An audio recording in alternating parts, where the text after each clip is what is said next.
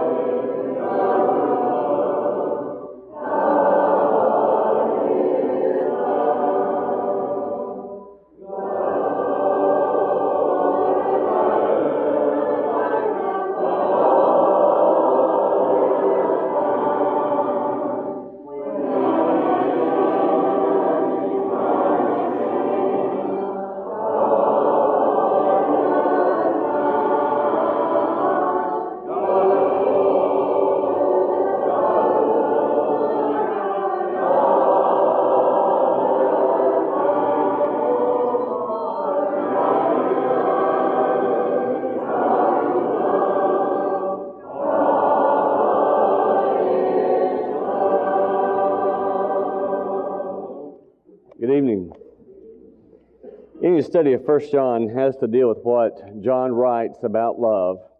And to walk in his steps, Jesus' steps, means to understand love. There have been a number of very successful secular songs that deal with the topic of love through the years. Remember the Supremes, they sang Stop in the Name of Love. The Beatles sang All You Need Is Love.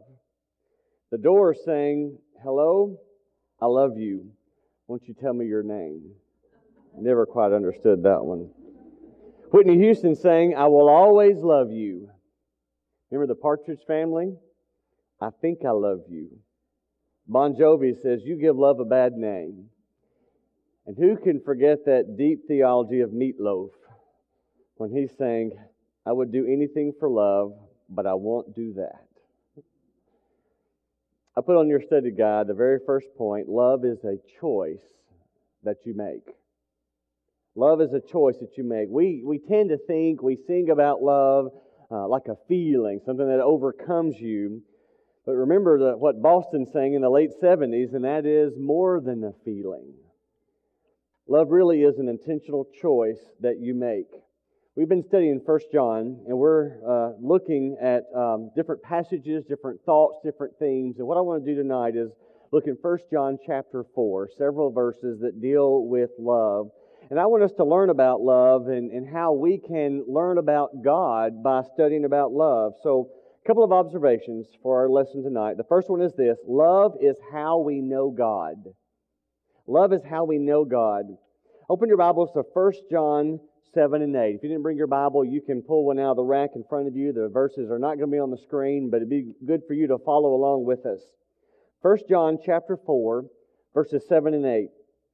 John writes, Dear friends, let's love one another, for love comes from God. Everyone who loves has been born of God and knows God. Whoever does not love does not know God, because God is love. There may be some times where we realize we have a, an incomplete or maybe a shallow view of God.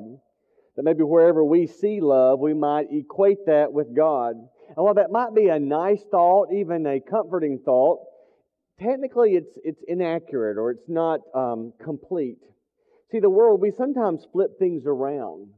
Notice that John writes, God is love, but he doesn't write, love is God. And I think that's worth noting. And in a subtle way, sometimes we change the meaning of John's word in our culture and we try to craft God into something that he's not.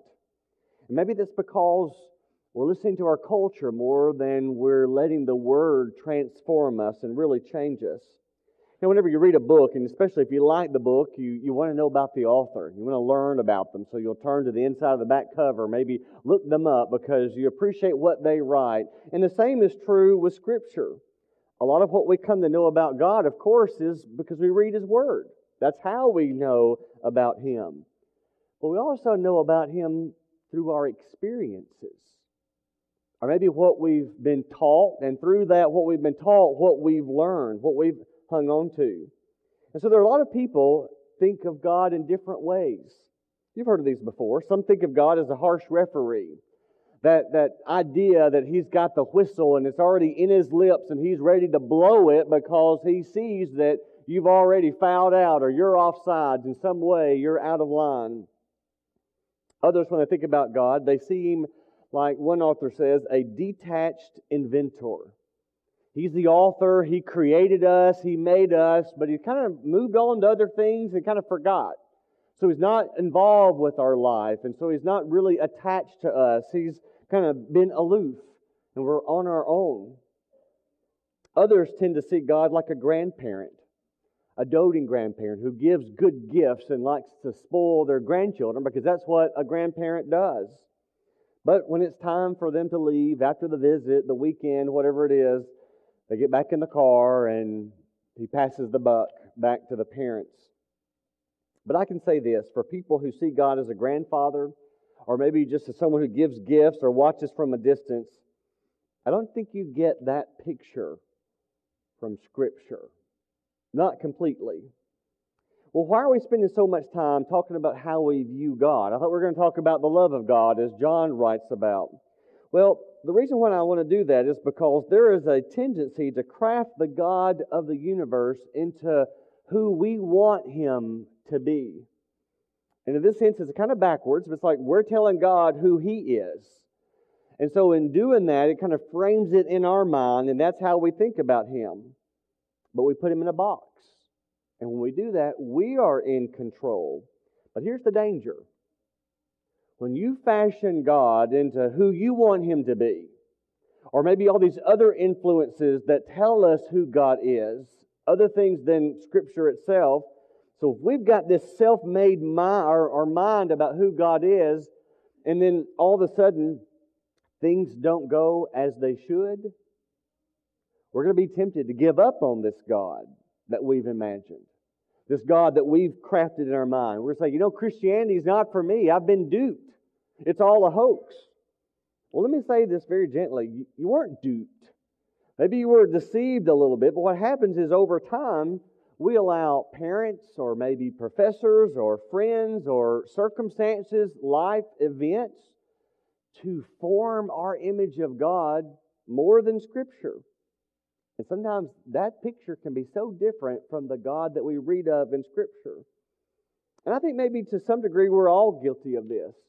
One author said this God created us in His image, and we have returned the favor. I think he's right. But God doesn't change. He's the same yesterday, today, and forever. And we can bank on that. And that gives us encouragement and that gives us confidence to know that who He is is, is who He is. We may not fully grasp it, but God doesn't change. So let's kind of understand what John is writing here that we will come to God, as he's talking about here, as this loving Father. But even as we say that, if you put those two words to God, loving Father, to describe our God, there are some who didn't have a loving earthly father, so that concept is automatically a challenge. It's very difficult for them to think about God as a loving Father. It's interesting. I was trying to study this some this week, and, and I came across this. I, I'd never noticed this before. In the Old Testament, the Bible does talk about God as being a father, but it's only listed that way 15 times in all the Old Testament. In the New Testament, he is pictured as the loving father, but much more 245 times. Isn't that insightful? This new revelation, this new testament, this testament of Jesus Christ, his Son, gives us that picture over and over again, 245 times of God as our personal God, this loving Father. And so, this name of God, it stresses his, his loving care, his attention, his devotion, his discipline, his provision. And that's how we need to know God as this personal, this loving Father. Because if you know Him that way and think of Him that way, then that's going to affect how you relate to Him. That's going to affect how you respond to Him. There in your Bibles, 1 John 1 8, John writes, God is love. Whoever does not love does not know God. So, this is the, the passageway. Love is the passageway to understanding who God is. And so, it's important that we get this. Well, here's the second observation love is how we see God. Love is how we see God. Look, look in your Bible, the very next verse, 1 John 4, verse 9. This is how God showed his love among us. He sent his one and only Son into the world that we might live through him. This is love. Not that we love God, but that He loved us and sent His Son as atoning sacrifice for our sin. The whole idea, the concept of love originated with God. He loved us, John writes, before we loved Him. And Jesus coming to earth was the only time that we actually were able to see God in bodily form. In a sense, Christ came to earth being the full representation of who God is. God was made real in a tangible sense. He was visible. And when we love others, we can still see that same love alive in our world. God showed us to love us, God showed his love to us through Jesus Christ.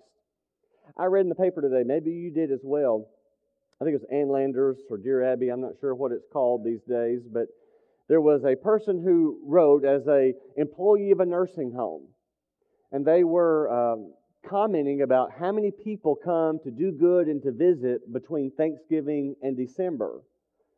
But about this time of year, those visits kind of fall off. And they were writing that the people there still need that same care and devotion in February as well as May or August. And I thought that's so insightful because we can all fall into that way of thinking. You know, we love Christmas, we love our birthday, you know, we, we get the cards, we get the attention, we get the accolades, and, and there's something good about that. But what if you're not shown love every day? See, those are only good if you get that love every day.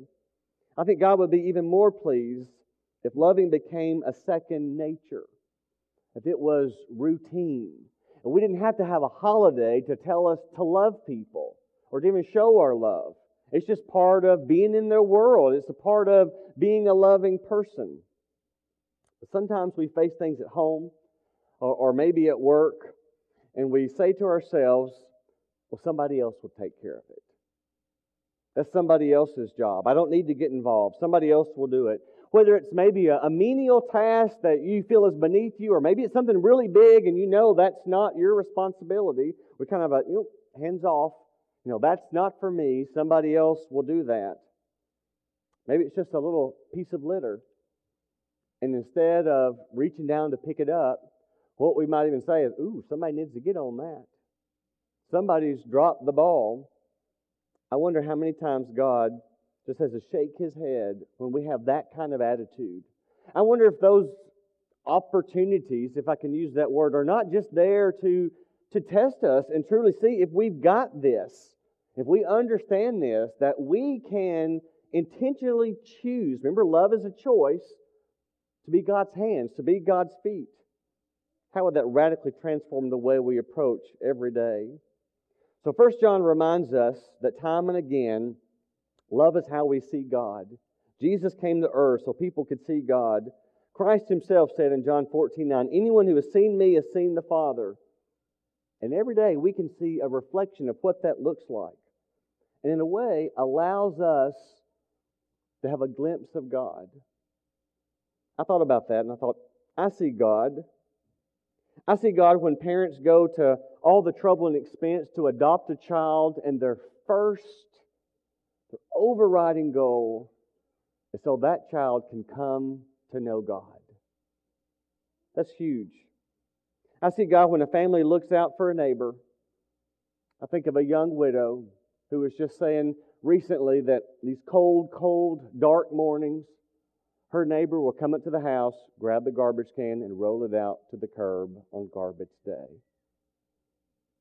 I see God and our team going to Peru to use their skills, to take their time off from work, to go and try to be Jesus to people who don't even know they're lost, to personally go and to encourage those missionaries. I see God in a young couple taking in a foster child to open what is most sacred our home with someone who needs love who's someone who's not experienced that with their own mother and father. We can see God in so many things. When Jesus ascended to heaven, he made provision for everyone who placed their trust in him to experience God. And love is how we know God, love is how we see God. And number three, love is how we follow God. Look there in the text, 1 John 4, verse 11. Dear friends, since God so loved us, we also ought to love one another. That word that's translated ought to literally means obligated, indebted. It's not, it's a good idea, or when you mature, when you get out on your own, or when you get it all together. It's, it's a must. Verse 12 No one has ever seen God. But if we love one another, God lives in us, and his love is made complete in us. What John writes here, no one has ever seen God, but the second point of this whole lesson is that we see God. So, which one is it? Well, I think we see in our world today, they are representations of the characteristics of God. He loved, so we love, and love is our response. And once we know Him, once we understand what John is writing here, we read it throughout Scripture we start to see that He's working in the world and He's doing it through His people. But we need to acknowledge that it's not automatic. You don't just sign up one day and then you've got it down pat. You don't just become a Christian and all of a sudden you are now a loving person from this day forward. We may want to, we may desire to, but again, we're not even consistent. Way too many people give up walking with the Lord because they kind of wake up, or as the Bible says, they come to our senses and they realize they got sidetracked and, and they sinned and they blew it. Maybe they got on the wrong road. And they just think there's no hope. They're so aware of their sin and they're, they're, they feel guilty. But their response is clouded and they tend to give up on God. Remember what John wrote? We, we shared this earlier. If you say you have no sin, you are, do you remember? a liar. Strong language. We need to acknowledge that we do have sin. But sometimes when we are aware of sin, we just want to quit and give up. Paul wrote openly about the struggle with sin, and I wish every child of God would know this. Listen to Romans 7, beginning of verse 15. I do not understand what I do, for what I want to do, I do not do, but what I hate, I do. And if I do what I do not want to do, I agree that the law is good. As it is, it is no longer I myself who do it, but it is sin living in me. Then verse 21 So I find this law at work. When I want to do good, evil is right there with me. For my inner being, in my inner being, I delight in God's law. But I see another law at work in the members of my body, waging war against the law of my mind and making me a prisoner of the law of sin at work in my, within my members. What a wretched man I am. Who will rescue me from this body of death? Thanks be to God through Jesus Christ our Lord. Aren't you glad Paul wrote that? That as Christians, we still struggle with this. So we have to understand yes, we strive to walk in the light, to do what's right in His steps, but there will be times where we get sidetracked. where We're on the wrong path, where we blow it. That's why Christ came to show us the way, to help us get back on that narrow road. Again, love is a choice. I wish we would think about that every time we use the word love, but usually we don't. Because, again, just like our culture, we kind of default to the love songs, and it's really more like a feeling. I think we all understand the New Testament was originally written in the Greek language, and the, the Greek language is, is very um, detailed and, and specific. And whenever you study the, the, the word love, it's a, a great example of that. I want to share just a little bit, just a, kind of a review for all of us. Because in English, we can say love and we can mean a lot of different things. I can say, I love my wife, and I love my kids, and I love pizza, and I love uh, the beach. But you see, what that does, that puts my wife thinking, how do I relate with pepperoni and cheese? You know, it's, it, it's, we use that word in the context, I think we know what we mean, but in the Greek language, there was no guessing. I think you've heard these words before, but just real quickly, you may want to write them down just for a reminder for yourself. I want us to look at the four main words that, that are in our New Testament Bibles that refer to love. The first word is eros, E R O S, eros. Eros is an intense term. It's, it describes that strong physical desire. It describes the passion. It's the, it's the sexual attraction. We, we get the word erotic from the word eros. And I like to describe eros as this it is, I love you if. It's, I love you if. If you look a certain way, if you make me feel a certain way, then I will love you. And it's purely based on feelings. It's a very conditional love.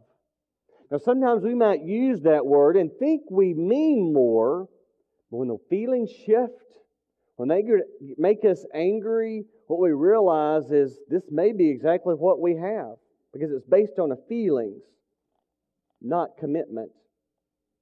There's two other words in the Greek language that, that describe love or used for love, and they're very similar phileo and storge.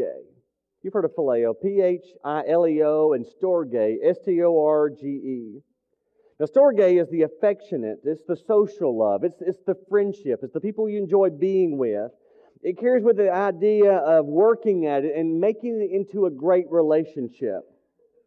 The other term, phileo, and they're similar. It's, it's more like a close friend. It's love that comes from your, your immediate family. If you're like me, I think of the, uh, the city of Philadelphia and its nickname, the city of brotherly love. So this love is somewhere between conditional and unconditional. And I categorize both of these as I love you because. I love you because of what you do for me. I love you because you're part of my family. I love you because you're part of my inner circle of friends. You're my BFF. This is what we're talking about here.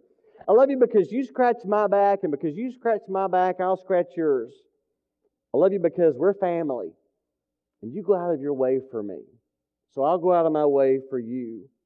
That's what I love you because looks like. The fourth word, and you're already ahead of me, you know it. It's agape love.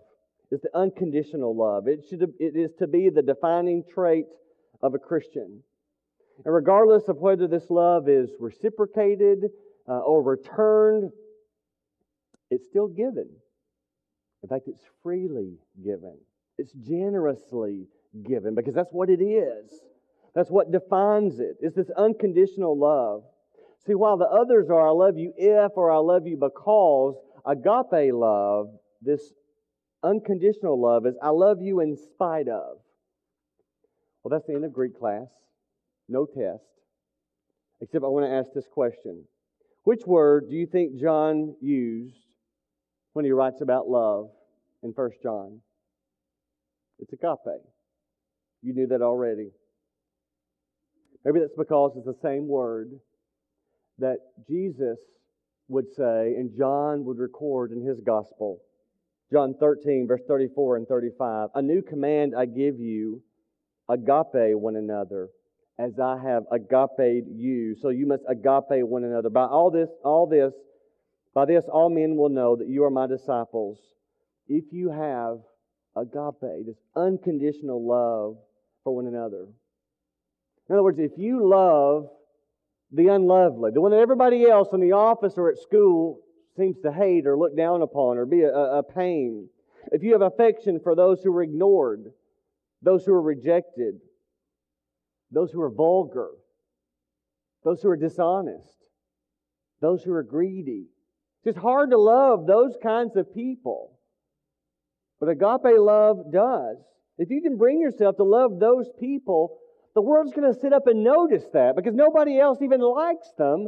And there you are given this unconditional love, not even expecting them to reciprocate. That's loving like Jesus. And that's what he's saying here.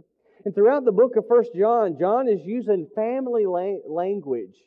He's calling them beloved, or he's calling them children, or, or dear children. It's family.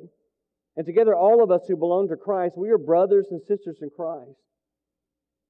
So, why are we going to such extremes to talk about love in this chapter? Why does he do this? Well, if you study the background what's happening, the Gnostics were having a heyday, spreading a, a, a, a false doctrine that you couldn't really know God unless He came to you specifically, appeared to you. So John writes to contradict this Gnostic teaching. You can know God because God is love. And you can experience Him through loving other people. Love is the passageway to knowing God. Agape is not necessarily a love of passion, again, that, that we think about. Love is not a love of passion, it is a love of choice.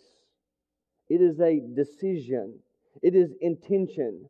It's getting out of your comfort zone and saying, I'm not the greatest gift in the world, but God loves me, so in turn, I'm going to love others and do the right thing. I think it was Cal Thomas that said, Love talked about is easily ignored, but love demonstrated is irresistible. And I think he's right. John says God is love. He loves us even when we don't deserve it. And we walk in love. We live this kind of life that Jesus lived. And sometimes that goes against our nature, just like Paul wrote. Sometimes we don't feel like it. Sometimes we know what we ought to do, and we do just the opposite. We're just like the world. But love for others is evidence of Jesus living in us and us living in Him. And God modeled the way. God loved us first, John writes about, in spite of what we do, in spite of who we are, in spite of our own struggle with pride or, or greed or insecurity or, or whatever our sin may be, God loves us. John 3:16 For God so loved the world he gave his one and only son whoever believes in him should not perish but have everlasting life. Do I even have to ask what is the Greek word in John 3:16? We know, don't we? It's agape love. It couldn't be anything else. You wouldn't give up your one and only son for a moment of passion or just some feel, well, you're family, and so I have to love you. That's not at all. Or because you did this for me, therefore I'm going to do that for you. This is not a reciprocation kind of love. This is a love unconditional. It's agape love. Remember that 245 times I mentioned where God is depicted as a father? Let me share one of those. Romans 8:15. Paul says, The Spirit you received does not make you slaves so that you live in fear again. Rather, the Spirit you received brought about your adoption to sonship. And by him we cry, Abba, Father. One author said that when he was in Israel, he was just on the streets one day and he noticed a little boy going up to his dad saying, Abba, Abba, Abba. That was just that's what he called him. That was his name. And that's the relationship we can have with our Heavenly Father, knowing that He's just that. He's a Father, He's a loving Father. Because when you give your heart to Jesus Christ, you are adopted into His family. He makes you a part of His kingdom, and He gives you His unconditional love so that you can spend the rest of your days passing that on to other people. I want to close with this. I want to read a familiar passage to you. You know it. You could probably quote it with me. I want to read 1 Corinthians 13. But I want to encourage you maybe close your eyes, maybe bow your head, and just listen to these words afresh. If I give all I possess to the poor and give over my body to hardship that I may boast, but I do not have love, I gain nothing. Love is patient. Love is kind. It does not envy. It does not boast. It is not proud. It is not rude. It is not self seeking. It is not easily angered. Love keeps no record of wrongs. Love does not delight in evil, but rejoices with the truth. Love always protects, always trusts, always hopes, always perseveres. Love never fails. Can open your eyes.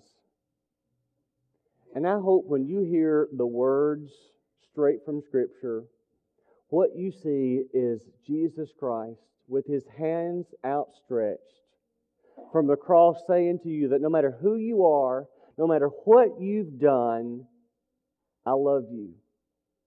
I've given my life for you. I want you to have eternal life. I want you to be a part of this kingdom. I want you to be a part of the family. But you have to accept Him. You have to accept the love. The love is there, but you have to receive that. It's a love in spite of. And it's the very thing we all need. We're going to sing a song to encourage you to think about your own spiritual condition. If we can pray for you just to love like Jesus, maybe the song will encourage you to come forward and one of our elders can say a special prayer for you. Or maybe there's just a struggle. Maybe it's a lack of faith that keeps you from loving the way Jesus did. Or if we can help you to name the name of Jesus, help you with your baptism, won't you come as stand and sing to encourage you?